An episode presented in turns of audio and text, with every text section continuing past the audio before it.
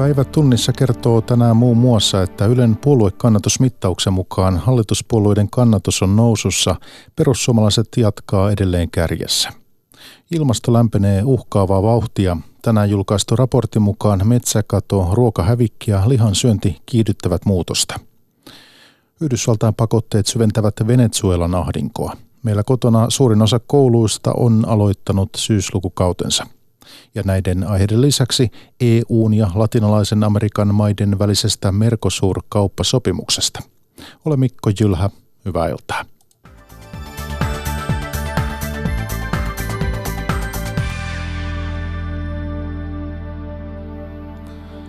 Perussuomalaiset pitää kiinni paikastaan Suomen suurimpana puolueena. Puolueen suosio on asettunut Ylen taloustutkimuksella teettämässä mittauksessa 20 prosentin tuntumaan – Hallituspuolueiden yhteenlaskettu kannatus on lähtenyt nousuun ensimmäistä kertaa vaalien jälkeen, kun keskusta on noussut aallon pohjastaan. Kristiina Tolkki jatkaa. Perussuomalaisten voittokulkua ei näy uhkaavan mikään. Eduskuntavaalien jälkeen puolue on pysynyt kannatusmittausten ykkösenä.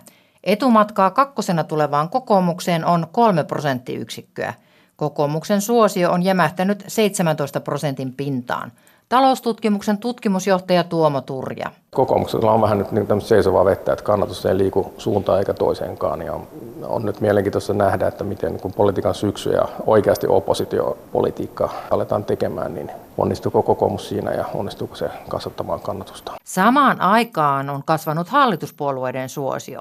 Keskusta on onnistunut viimein nousemaan aallon pohjastaan – Piristystä on toivottu puheenjohtajakilpailusta. Puheenjohtajaehdokkailla Katri Kulmunilla ja Antti Kaikkosella on edessään kova urakka. Keskustan kannatus on Juha Sipilän jäljiltä alle 13 prosenttia. Sanoisin, että edelleen ollaan pohjalla, eli tästä pitäisi jollain niillä päästä ylös. Keskustan pienoinen nousu tulee pääasiassa näiltä omilta uskollisilta kannattajilta, eli ihmisiä, jotka ovat äänestäneet keskustaa edellisissä eduskuntavaaleissa, niin heitä on nyt palannut. Keskusta jää yhä vihreiden taakse. Puolueen tuore puheenjohtaja Maria Ohisalo on ollut näyttävästi esillä esimerkiksi EUn sisäministerikokouksen aikana. Yleen kannatusmittauksessa vihreät saa nyt 15 prosentin suosion. Taloustutkimuksen tutkimusjohtaja Tuomo Turjan mukaan kannatusta sataa nyt yhtä aikaa monesta paikasta. Vihreät saa kannattajia tällä hetkellä sekä vasemmalta että myöskin oppositiosta. Eli äh, SDP ja Vasemmistoliitto vuotaa jonkin verran vihreisiin, mutta myös kokoomus. Kolmantena ryhmänä on sitten nukkuvien puolue. Pääministeri ja SDPn puheenjohtaja Antti Rinne on saanut totutella vaalien jälkeen pienentyviin kannatuslukuihin. Ylen kannatusmittauksessa tuli nyt hivenen nousua, mutta mittari heilahtelee yhä 16 prosentin lukemissa. Vasemmistoliitolle mitattiin noin 9 prosentin kannatus. Pienistä puolueista RKPn kannatus oli runsaat neljä, kristillisdemokraattien 3,5 ja liikenytin hieman yli 1 prosenttia. Kysely vastasi 2400 ihmistä, virhemarginaali on 2 prosenttiyksikköä suuntaansa. Venäjän presidentti Vladimir Putin vierailee Suomessa tämän kuun loppupuolella. Putin tapaa tasavallan presidentti Sauli Niinistön Naantalin kultarannassa. Päivämäärää ei kuitenkaan ole vahvistettu. Presidentin kansliasta todetaan, että Putin on tulossa Suomeen, mutta tarkemmasta ajankohdasta tiedotetaan myöhemmin. Asiasta kertoi ensimmäisenä Ilta-Sanomat. Maapallon keskilämpötila on noussut maa-alueilla jo lähes 1,5 astetta 1800-luvun loppuun verrattuna kertoo laaja tiederaportti.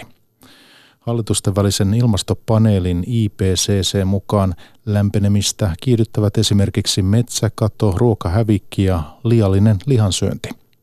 Käytännössä koko ruokajärjestelmän pitäisi muuttua, mikäli Pariisin ilmastosopimuksen tavoitteet halutaan saavuttaa. Antti Koistinen jatkaa. Ennätyshelteitä Euroopassa, jättimäisiä metsäpaloja Siperiassa. Tänä kesänä kuultuja uutisia on jatkossa luvassa yhä tiuhempaan tahtiin – Laajan tiederaportin mukaan maa-alueilla maapallon keskilämpötila on noussut jo lähes puolitoista astetta 1800-luvun loppuun verrattuna. Vaikutukset näkyvät, sanoo Ilmatieteen laitoksen tutkimusprofessori Hannele Korhonen.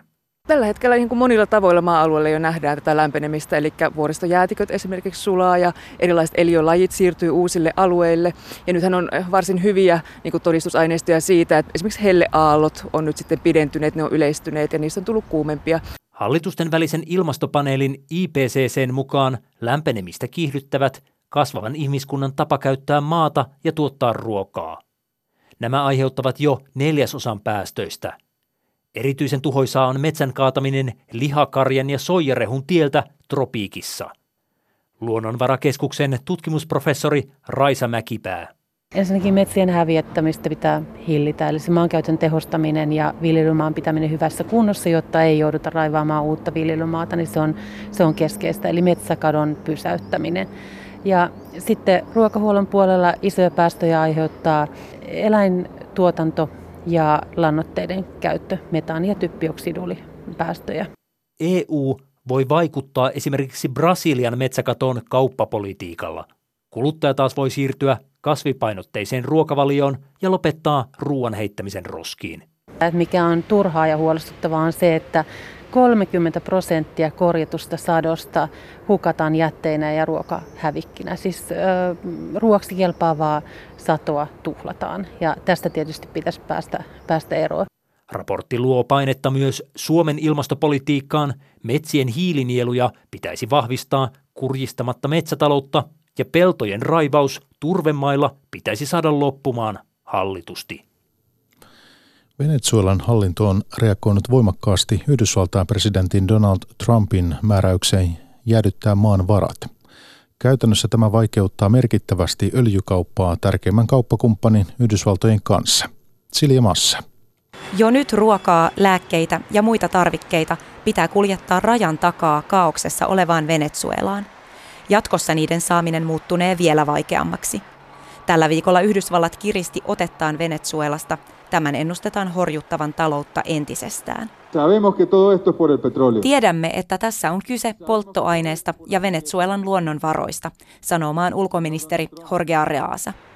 Pakotteet kieltävät kaupanteon ainoastaan maan hallinnon kanssa, eli kyseessä ei ole varsinainen kauppasaarto. Kielto osuu käytännössä voimakkaimmin öljykauppaan. Venezuela pelkää siis syystäkin. Yhdysvallat on ollut öljyn osalta sen tärkein kauppakumppani. Tämän vuoksi venezuelalaiset ovat huolissaan pakotteiden heijastumisesta tavallisiin kansalaisiin ja maan turvallisuustilanteeseen. Uuden määräyksen mukaan kaikki Venezuelan hallituksen varat Yhdysvalloissa on suljettu – Niitä ei voi siirtää, maksaa, nostaa, käsitellä tai viedä ulkomaille.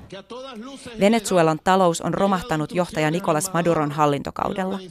Uusien pakotteiden taustalla on Yhdysvaltojen ja sen länsiliittolaisten pyrkimys syrjäyttää Maduro. Trumpin hallinnon tavoite käy selväksi. Yhdysvaltain kansallisen turvallisuuden neuvonantaja John Bolton. Uh, Yritysten pitää miettiä, kannattaako Maduron laittoman hallituksen kanssa tehdä kauppaa, jos se vaarantaa kaupankäynnin Yhdysvalloissa. Yhdysvallat kannattaa maan presidentiksi oppositiojohtaja Juan Guaidoa. Vapaakauppaa vastatullessa Yhdysvaltain presidenttikaudella, mutta EU on solmimassa historiansa suurinta kauppasopimusta latinalaisen Amerikan valtioiden Argentiinan, Brasilian, Paraguain ja Uruguayn kanssa.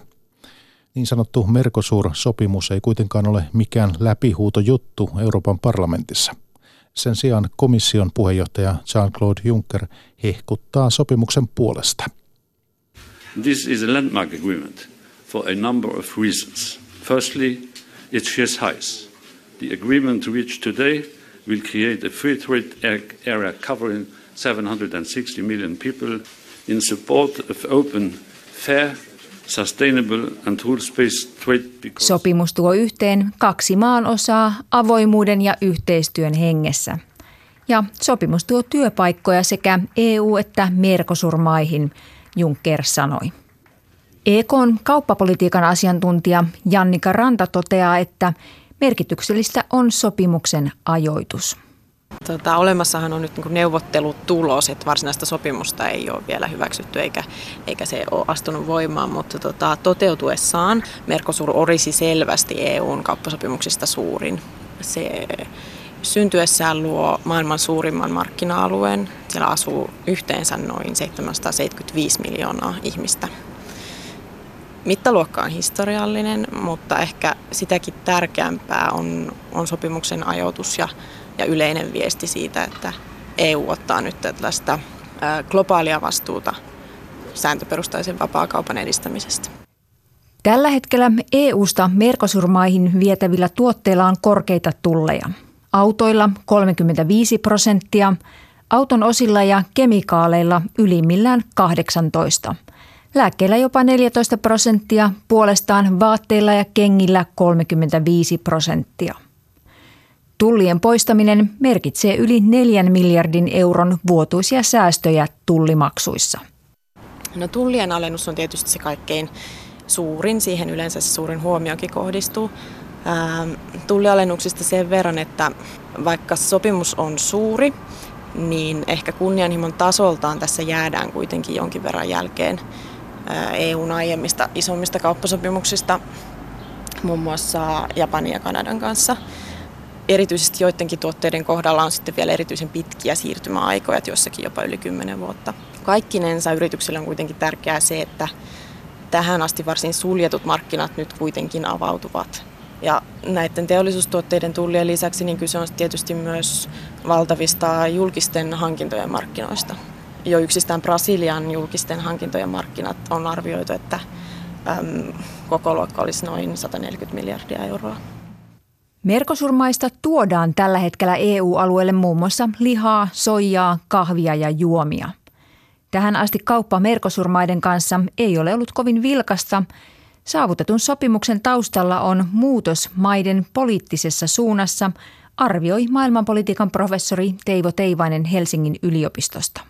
Mercosur-maissahan on perinteisesti ollut aika vahva semmoinen ajatus ikään kuin kotimarkkinoiden suojaamisesta ulkoiselta kilpailulta, jolla on pyritty luomaan omaa teollisuutta – ainakin osittain niin, että tullimuurien suojassa maan oma teollisuus pääsisi kehittymään, koska on ajateltu, että se ei pysty sitten kilpailemaan vaikkapa eurooppalaisen teollisuuden kanssa.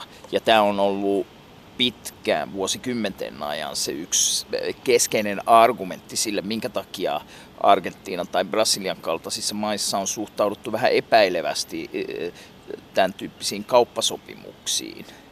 Mutta nyt siellä on tosiaankin mm, viime vuosina tapahtunut taas poliittinen suunnanmuutos ja on tullut selvästi aiempaa oikeistolaisemmat hallitukset näihin suurimpiin merkosuurmaihin.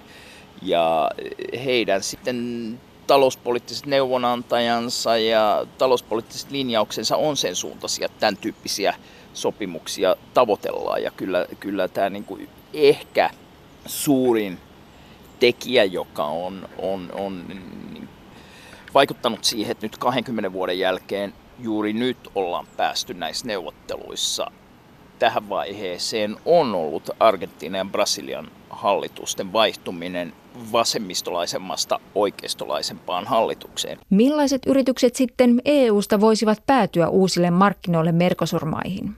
EKn kauppapolitiikan asiantuntija Jannika Ranta markkinathan on tosiaan valtavat ja koko luokka on valtava. Ehkä siellä erityisesti isompia mahdollisuuksia voisi olla tämmöisessä niin kuin teleliikenne, sähköverkko, ihan perusinfra rakentamisessa. Sitten erityisesti voisi sanoa, että niin kuin Suomen kannalta mahdollisuuksia on tämmöiselle konepajateollisuudelle ja teknologiateollisuudelle. Mm. Mutta näissäkin täytyy varautua sitten niihin pitkiin siirtymäaikoihin, että mikään tulli ei tipu nollaan yhdessä yössä. Onko tällaisella Merkosurmaiden ja EUn välisellä sopimuksilla metsäyhtiöihin vaikutusta, kun tiedetään, että niillä on jo siellä Mercosur-maissa jalansijaa?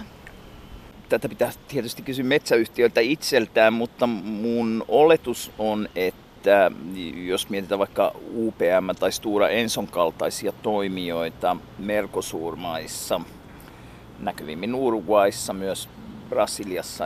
Niiden jotenkin koko ja kyky solmia diilejä kahdenkeskisesti näiden maiden hallitusten kanssa on niin suuri, että tämän tyyppiset sopimusjärjestelyt, niillä saattaa olla astetta vähäisempi suhteellinen merkitys heidän toiminnalleen. Esimerkiksi UPM on juuri neuvotellut UPMlle erittäin edullisen diilin Uruguayn hallituksen kanssa maailman kenties suurimman tai ainakin yhden suurimmista sellutehtaista rakentamisesta.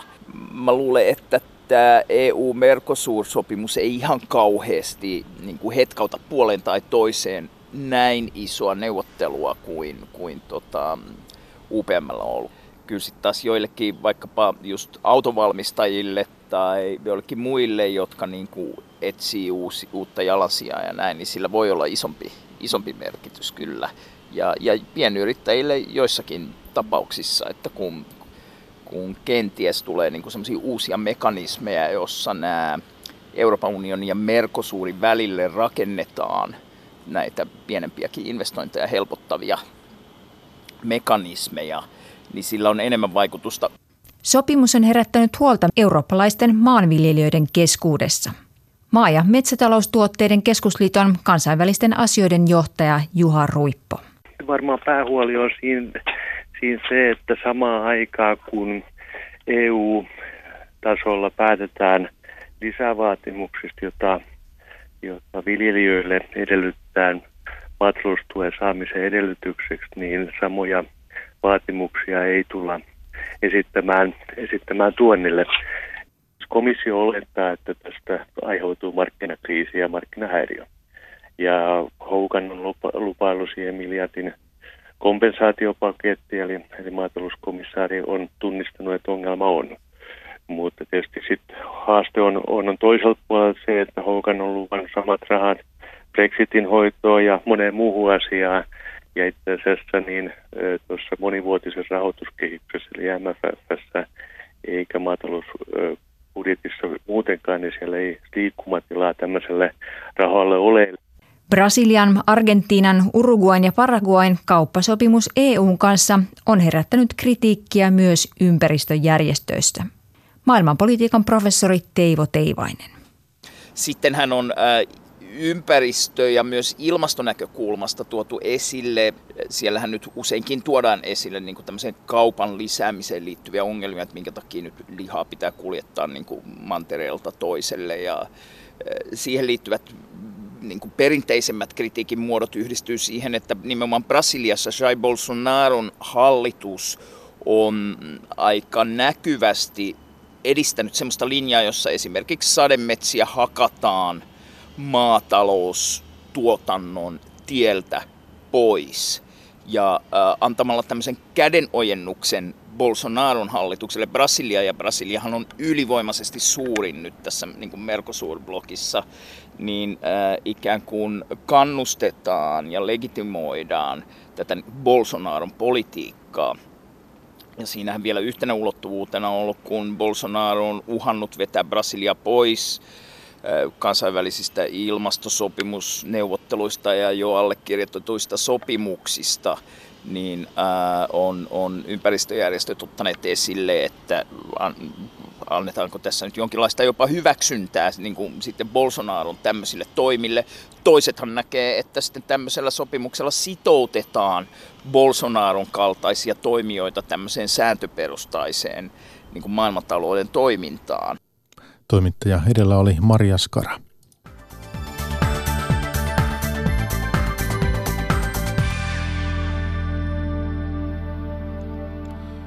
Meillä kotona suurin osa peruskouluista on aloittanut tänään syyslukukautensa. Tänä syksynä koulutaipaleensa aloittaa noin 60 000 lasta. Toimittaja Petri Kuikka tapasi Kaustisella asuvan ekaluokkalaisen Sulo Hankikosken.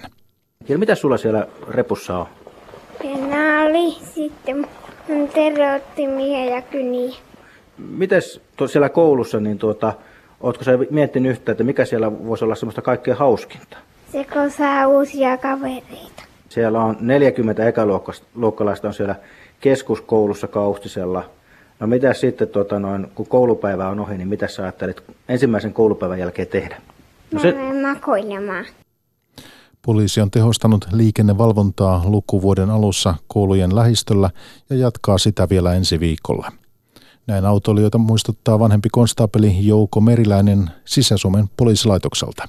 Laskea sitä nopeutta niin kuin poliisi on toitottanut, että kun yhden neljänneksen laskee nopeutta, niin havaitsee nuo liikenneongelmat ja pienet koululaiset paljon paremmin. Että se on se tärkein juttu kyllä. Pieni lapsia lähtee heti kun vihreä vaihtuu, niin juosten kadun yli ja se on siinä erittäin vaarallinen. Että itse suosittelen sitä, että kun vihreä vaihtuu ensin katsotaan autot ja vasta sitten kävele reippaasti yli, jos autoja ei tule.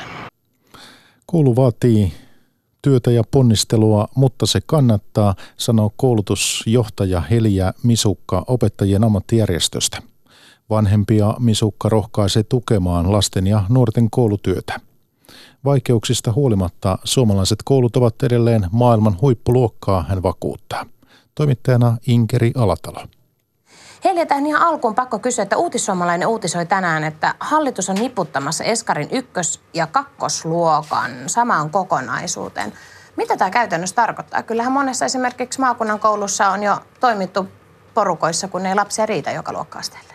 Joo, esikoulu on monesti ollut siinä jo koulun yhteydessä. Nyt haetaan varmaan, niin kun, ja ihan hyvä onkin, niin, niin semmoista joustavuutta siihen koulun aloitukseen tällä, koska voidaan vaikka ajatella, että kun lapset syntyy, moni syntyy vuoden alussa ja toiset vuoden lopussa, niin siinä on aika iso, jopa melkein vuoden ikäerokin lapsilla. Eli tullaan aika eri valmiuksiin kouluun.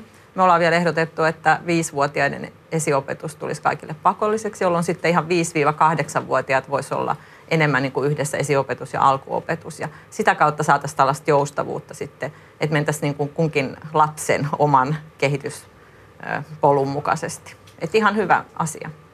No jos nyt aloitetaan tästä syksystä kouluvuodesta, joka tänään niin monella alkaa, niin minkälaisia uudistuksia alkava kouluvuosi tuo tullessaan? No ihan semmoista pari konkreettista asiaa, niin, niin nythän kielten opetusta varhaistetaan ja, ja nyt sitten ekaluokkalaiset, jotka aloittaa, niin he tulee sitten entistä aikaisemmin opettelemaan vieraita kieliä ja se alkaa sitten jo heti, heti tuota tammikuussa heillä monilla. Se on, se on myös ihan hyvä, koska se oppimisen herkkyys on, on siellä lapsilla olemassa. Ja sitten toinen ehkä iso asia on, on lukio lainuudistus ja, ja siinä semmoista positiivista opiskelijoille on se, että erityisopetus tulee nyt sitten lakisääteiseksi kaikille. Sitä on paljon lukioissa ollut, mutta se ei ole ollut laissa ja silloin se on ollut hyvin vaihtelevaa. Ja nämä on muun muassa semmoisia ihan konkreettisia asioita. Suomalainen peruskoulu on tunnetusti semmoinen asia, mitä tullaan ihastelemaan ihan joka puolelta maailmaa, mutta tuntuu kuitenkin siltä, että puhetta on paljon myös esimerkiksi opettajien uupumisesta ja suurista ryhmäkoista. Mikä on se oikea suomalaisen koulun tila tällä hetkellä? No, monimutkainen kysymys. Voisi ihan sanoa yleisesti, että meillähän on edelleenkin, olemme maailman huippuluokkaa ja jokainen vanhempi voi varmasti turvallisin mielin lähettää sen oman lapsensa siihen lähempään kouluun. Ja, ja meillä on maailman parhaat opettajat edelleenkin, jotka on innokkaina tänäänkin lähdössä taas työtä tekemään. Mutta tokihan myös niitä haasteita on ja, ja juuri niin kuin mainitsit, muun muassa suuret ryhmäkoot ja hyvin erilaisin valmiuksin tullaan sinne luokkaan ja on myös paljon eri kielisiä, on eri lähtökohdista lapset ja, ja on oppimisvaikeuksia ja silloin, jos se ryhmä on kovin iso, niin kyllä se tosi haasteellista se työ on. Mutta mutta tosiaan haluan myös sitten sen sanoa, että, että kyllähän meillä todellakin kuitenkin on niin kuin, ollaan ihan edelleenkin maailman kärkeä. Onko opettajille sun mielestä tarvittavat resurssit näihin haasteeseen vastaamiseen? No yhä enemmän tulee sitä puhetta, että ei ole, että kun se työ käy koko ajan haasteellisemmaksi. Ja kyllä se, opettajien viesti on se, että, että se on viimeisimpänä ehkä kymmenen vuoden aikana muuttunut hyvin paljon se ilmapiiri ja tarvitaan niin kuin enemmän tukea ja tarvitaan niin kuin yksilöllisempää opetusta, mutta sehän ei onnistu, että mitä enemmän sulla on siellä niitä, niitä silmäpareja, niin, niin sen vähemmän pystyy kunkin lapsen ja oppilaan kanssa sitten sitä aikaa antamaan. Ja se usein sitten turhauttaa, että tietäisi tavallaan siinä työssä, mitä pitää tehdä, mutta ei ole aikaa. Ja sitten se, se turhautuminen tulee ehkä sen uupumisen kanssa sitten yhtä aikaa. Myös opettajan koulutukseen hakeutuvien nuorten määrä on laskenut? Mistä tämä mielestäsi kertoo? No se on myös varmaan semmoinen, mistä tutkimusta ihan tarvitaan, että mistä se johtuu. Mutta tota, edelleenkin meidän hakijamäärät on sillä tavalla hyvällä tasolla, että pystytään valitsemaan niin kuin erittäin hyvät opiskelijat. Mutta se on kyllä huolestuttava signaali, jota pitää miettiä. Ja mistä sitten johtuu, niin varmaan osittain tämä, tämä niin kuin puhe siitä, että työ on, on raskasta. Ja, ja tota, mutta toisaalta sitten se on myös hyvin merkityksellistä tärkeää työtä – Ja kun nuorilta kysytään, että, että kun valitsevat ammattia, että mikä on niitä tärkeitä tekijöitä siinä, niin kyllä myös nuoret sanoo, että se, että se työn pitää olla tärkeää ja että se itse kokee sen merkityksellisesti. Niin siinä mielessä kyllä vielä luot, haluan luottaa ainakin siihen, että opettajan ammatti jatkossakin on. Mutta että kyllä se opettajan niin kuin, työn arvostus, se on yksi iso asia. Sitten siinä on tietysti palkkakysymys, että, että meillä niin kuin jää alle kolmen tonnin niin kuin aloittavan opettajan palkka, niin se, ei voi, se on semmoinen, mihin OAI toivoo korjausta. Opetusala ammattijärjestö haluaisi lakiin kirjata myös opettajan mitoituksen. Mitä se tarkoittaa ja miten se auttaisi? No nyt on paljon hoitajamitoituksesta puhuttu mielestäni ihan riittävästi, että ehkä olisi hyvä puhua tosiaan tästä opettajamitoituksesta. Se tarkoittaisi sitä, että kenenkään oppilaan ei tarvitse opiskella liian suuressa ryhmässä. Eli me lasketaan tämmöinen suhdeluku, että kuinka monta oppilasta voi olla yhtä opettajaa kohden, ja se olisi esimerkiksi ykkös-kakkosluokalla niin 18 se luku. Mutta se olisi tämmöinen suhdeluku, että meillä on paljon myös nykyään samanaikaisopetusta tai että siinä voi olla niin isompi määrä oppilaita, jos on kaksi opettajaa tai vaikka opettaja ja erityisopettaja. Niin, niin, mutta että me saataisiin jonkunlainen niin kuin maksimi siihen, että kuinka paljon niitä oppilaita voi olla yhtä opettajaa kohden, niin sitä me kovasti toivotaan. Tämän mitoituksen hinnaksi on laskettu 13 miljoonaa euroa. Kuinka todennäköisenä pidät sitä, että löytyisi hallitu, meidän valtiohallinnon kassasta tämmöinen raha, jolla se toteutettaisiin? No kun on hyvin paljon päättäjien kanssa keskustelua, niin aika harva sitä kuitenkaan vastustaa. Että sitä pidetään tosi tärkeänä ja uusi ministeri on sitä luvannut myös selvittää, että kyllä ihan haluan olla toiveikas, mutta tämä on ollut meidän pitkäaikainen tavoite että, että varmaan 15-20 vuotta tästä on puhuttu, että toivottavasti nyt sitten tämä hallitus ottaisi tämän onkeensa. Nämä 60 000 ekaluokkalaista, jotka tänään suurin osa heistä aloittaneet koulunsa, oppivelvollisuus kestää ihan sinne täysikäisyyteen asti, mutta OAI haluaisi nostaa sitä vielä vuodella 19 vuoteen. Miksi? No siis nythän oppivelvollisuutta hallitus on luvannut nostaa 18 vuoteen mm. ja, ja me toivotaan, että, että se oppivelvollisuus ei päättyisi kesken toisen asteen opiskelujen. Ja, ja tota, siinä meillä on nyt, että me ollaan ehkä vähän kunnianhimoisempia kuin tämä nykyinen hallitus. Mutta oppivelvollisuusikä siis tullaan joka tapauksessa nyt nostamaan. No miten kaikille löytyisi sitten mielekäs opiskelupaikka peruskoulun jälkeen? Se on varmaan sinne vaaran paikka sellaiselle opiskelijalle, jolle ne tulevaisuuden sävelet ei ole niin selkeänä. No meillä kyllä aika hyvin löytyy niin kuin peruskoulun jälkeen kaikille se opiskelupaikka, mutta onko se aina sitten se mieluinen paikka, koska meillä on hirveästi hakijoita tietysti suosituimmilla aloille. Mutta periaatteessa voisi sanoa, että koko ikäluokalle meillä on tarjolla kyllä opiskelupaikkoja. Mutta et se suurin ongelma siinä on yleensä se, että sitten keskeytetään ja, ja sitten pudotaan. Ja meillä semmoinen 10-15 prosenttia nuorista ei sitten koskaan kuitenkaan sitä toisen asteen koulutusta saa loppuun saakka. Ja se on ehkä se suurin ongelma ja tällä oppivelvollisuusiän nostolla nyt pyritään sitäkin taklaamaan sitten. Ymmärtävätkö toisen asteen opiskelijat itse tämän edun tässä velvollisuuden nostamisessa? No se varmaan jakaa aika paljon niin, op, niin oppilaita kuin sitten myöskin opettajia välillä tämä mielipide, mutta että opiskelijathan on tyytyväisiä, että sen oppivelvollisuuden myötä tulisi sitten maksuttomaksi tämä toinen aste. Me ehkä enemmänkin ajatellaan niin, että että se olisi tärkeä tämmöinen signaali niin kuin kaikille nuorille, että, että sillä peruskoulupohjalla ei enää pärjää työmarkkinoilla, että se on niin kuin jokaisen etu hankkia se toisen asteen koulutus. Mutta tämä on valtava iso uudistus ja myös vaatii semmoista ajattelutavan muutosta meiltä kaikilta, että, että tota, se on, ei, ei niin kuin tapahdu sormia napsauttamalla, että se on pitkä, pitkän ajan uudistus. Niin mitä sä haluaisit sanoa niille koululaisille, jotka tänään sinne kouluun astuvat ja myös heidän vanhemmilleen? No ehkä semmoinen, että koulu vaatii työtä myös, ja ahkeruutta ja ponnistelua. Ja se kannattaa, että, että vanhemmatkin myös puhuisi siitä, että kyllä jokaisen tehtävä on niin hoitaa se oma, että se on lapsen työ on se, se koulu. Ja se vaatii myös ponnistelua, että kaikki ei voi olla aina helppoa ja kivaakaan. Totta kai on tärkeää, että koulussa viihtyy. Mutta vanhemmille se, että, että tukisi sitä lapsen ja nuoren koulutyötä, olisi kiinnostunut, kysyisi, että miten on tänään mennyt ja ja osoittaisi sillä omalla kiinnostuksella, että se on tärkeää, mitä, mitä se lapsi ja nuori siellä koulussa tekee, niin se olisi tosi tärkeää. Sanoi koulutusjohtaja Helia Misukka OAJista. Päivätunnissa lopuksi kuullaan vielä, miten Lahdessa etsitään keinoja kaupungin huumeongelman ratkaisemiseksi. Jätevesitutkimusta mukaan Lahden huumejäämät asukasta kohti laskettuna ovat Helsingin jälkeen maan toiseksi suurimmat. Petri Niemi jatkaa. Terveysneuvontapiste Lahden keskustassa vaihtaa suonen sisäisten huumeiden käyttäjien likaisia neuloja ja ruiskuja puhtaisiin kolmena päivänä viikossa. Viidessä vuodessa käyntimäärät ja vaihtomäärät ovat tuplaantuneet. Vastaava terveydenhoitaja Sanna Lappalainen terveysneuvontapiste Jelpistä. 18-vuotiaita on nuorimmat. Että mä luulen, että lastensuojeluilmoituksen pelossa ehkä ei nuoremmat tule, vaikka tiedän, että käyttäjiä on nuorempiakin. Viime vuonna uusia neuloja ja ruiskuja meni jakoon runsaat 200 000 kappaletta. Vähän yli vuosi sitten Lahden huumetilanne nousi koko Suomen puheenaiheeksi, kun lehdet kertoivat huumeiden käytöstä ja myynnistä kaupungin keskustassa. Lahtilaisvaltuutettu Kalle Aaltonen teki tuolloin valtuustoaloitteen, jossa vaadittiin kaupungin julistamista amfetamiini pääkaupungiksi. Tuoreimmassa jätevesitutkimuksessa Lahden huumejäämät asukasmäärään suhteutettuna nostavat mastokaupungin kakkostilalle Helsingin jälkeen.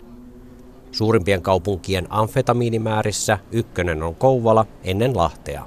Pro-Lahden kaupunginvaltuutettu Kalle Aaltonen. Sen sijaan, että niinku keskitytään päihteiden tavallaan niiden haittojen kustantamiseen ja siihen niin kuin tavallaan niiden kanssa tappelemiseen se pitäisi mennä sinne ennaltaehkäisevään puoleen. Sitten meillä on tuolla niin kuin Islannissa toimiva malli, missä panostetaan lasten harrastoimintaa, on kotiin tuloaikoja ja tällaisia, niin sieltähän se pitäisi lähteä. Hämeen poliisipäällikkö kuvailee Lahden huumetilannetta vakavaksi, joka on mennyt heikompaan suuntaan muutaman viime vuoden aikana. Tämä näkyy muun muassa siinä, että entistä suurempi osuus rattijuopumuskäryistä johtuukin nyt huumeista. Pelon liatsuminen ei ole kuitenkaan poliisin mukaan oikea tie ongelmien torppaamisessa. Hämeen poliisin päällikkö Ilkka Koskimäki. Nuorten asenteet olisi tärkeää saada kielteiseksi, huumekielteiseksi. Mistä päättelet, että nuorten asenne on huume myönteinen? No se tulee ihan niissä nuorten kanssa käydyissä keskusteluissa ja, ja siinä kuulusteluissa. Tämmöinen tietynlainen välinpitämättömyys ja vähättely, erityisesti kannabista kohtaan. Päijät-Hämeessä viranomaiset, vanhemmat ja järjestöt työstävät yhdessä nuorten kanssa parhaillaan koko maahan sopivaa mallia, jolla tehdään vaikuttavaa ennaltaehkäisevää huumeiden vastaista työtä.